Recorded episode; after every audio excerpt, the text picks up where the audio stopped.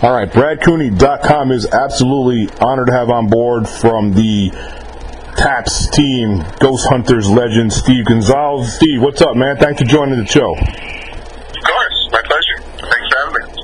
Absolutely. All right, so I, I- I- you know, I, I promoted this that we're going to do this podcast, so I had a lot of Facebook followers and Twitter people wanting to ask questions to you. So I took a few questions from uh, from from the fans out there. Um, also, I wanted to touch on some things that you got going on. So I guess before the questions, can you kind of give an update to um, all your fans? Um, maybe talk about some current projects, anything you talk about you're working on now. Yeah, I, I mean, uh, Jay and I at uh, Tango, you know, we're in a, a fortunate position to have uh, some outlets for, you know, some, some different projects. But uh, Ghost Hunters is very much, you know, uh, still o- our focus, the production company's focus. And uh, that is, is sort of still our, you know, our, our main project. But Good. we've got some things that uh, that'll be coming pretty soon that I think people will be pretty excited about. So good. So without getting into the specifics, the Ghost Hunters fans can maybe perhaps be looking forward to some good news soon.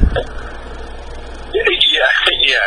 we uh, we'll definitely be back in, in one uh, shape or another. Awesome. Uh, before long. All right, cool. Uh, that's good news. All right, so so um, one of the Facebook follower friends of ours wanted me to ask you, what is the most terrifying experience you've ever had while conducting an investigation? Uh, that's a, a good question, and it's one that you know we, we get asked quite often that question, but I sort of always find different answers popping into my head. You know, so it's always an interesting question because the answers uh, you think you know the scariest thing would just be one certain, um, but the phenomenon that sort of scares me. Um, it, you know, is, is more related to the living world. It, you know, the animals and, and uh, people, really, and, and spiders, of course. That's, I are, like me to say spiders.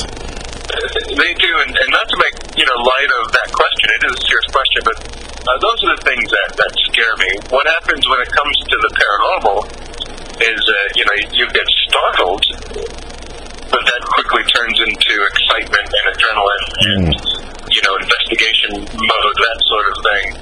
Um, very rarely does it ever translate into fear, but I don't uh, like to dabble too much into the extreme, uh, you know, demonology Oh yeah, me either. of what we. Uh, I mean, I'm very familiar with it. I, I have worked, you know, with those sort of cases and, and still do, but um, I prefer to call upon people who've had a lot of training in that.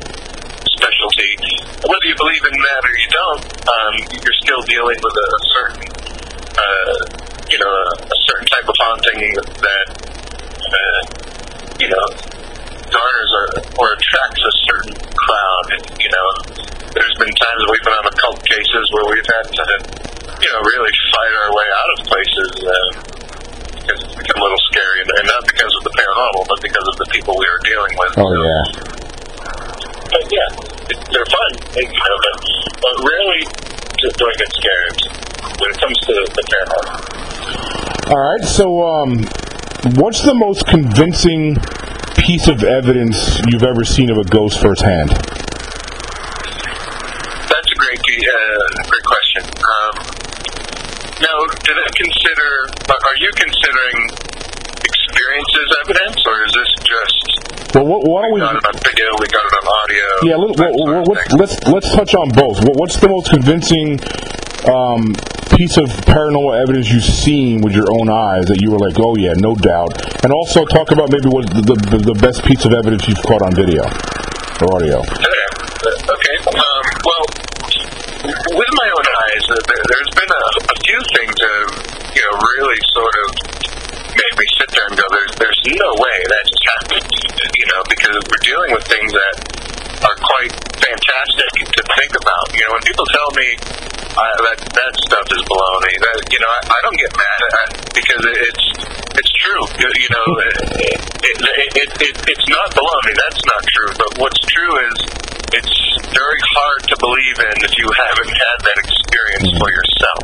You know, um, so for me, having uh, you know the experience is is a very powerful form of evidence, and, and there have been a few things that I've seen that um, you know has made me sit there and go, this can't be happening. And, and one was uh, I was on a case in Enfield, Connecticut, uh, just so happens to be a, you know a, a few other famous hauntings of that same town. Um, but on this case, uh, I did see a, a table slide forward and, and flip over, and uh, Oh, that really sort of was a, a game-changing moment for me, where I just sat there and said, I, "Did I kick that table? No, I didn't kick. What? How did that just happen? What? There's carpet on the floor. You know, how did a table slide forward and then flip over the carpet? Like, what is happening? You know, I just I couldn't understand it. Um, but that's still not the, the most, you know, uh, there was a, a time when Sam and I, we, we were investigating a place and we happened to just be there alone. And um, we were hearing full blown conversations right in front of us. And uh, Oh, we literally, it, it was amazing. And as we got closer, you know, sometimes it's Murphy's Law in what we do. Uh, you get, you think you're getting closer to the voice, but it, it seems to always be the same distance away, Mhm. no matter how, you, you know? Uh, Yep. This time, we were able to get so close that it was right, you would think that the person was right in front of you. Wow. And it was absolutely amazing, and uh, we still get chills thinking about it to this day. Um, but visually, I have to say that there have been a few things that, uh, in terms of visual evidence, now we're talking not experiences, but actual evidence.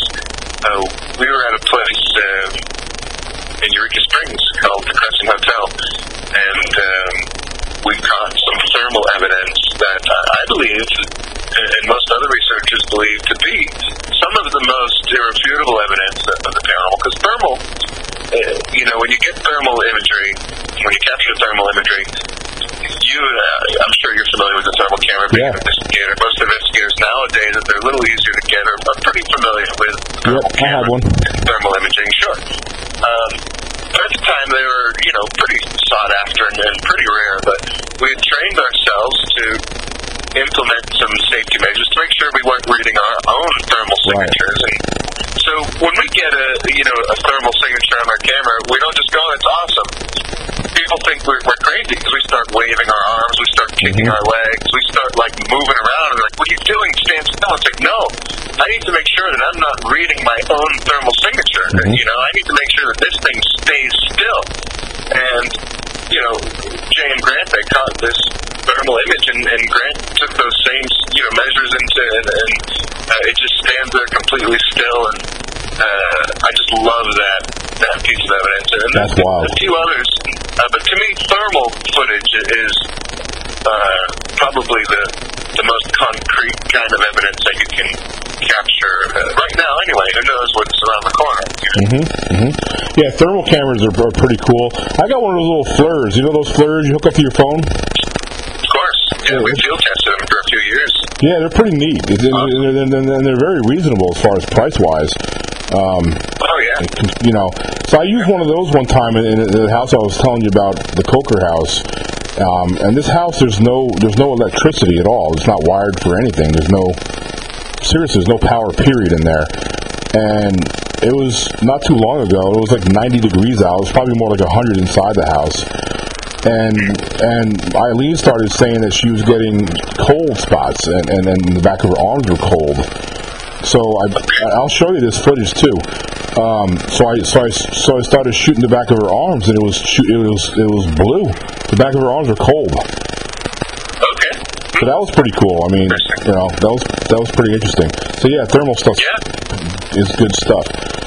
Yeah, thermal's great, and, and like you said, you, you know, she can say that she feels cold all she wants, hmm um, but until you have that thermal footage to back it up, Mhm. you know, any skeptic, any news outlet, any Yeah. who cares about the media, but I mean, just anybody that you show it to, even your your best friend, uh, you need to have that, you know, extra little bit of backup to take the, the human condition, uh, you know, which is pre-programmed to, to misinterpret things.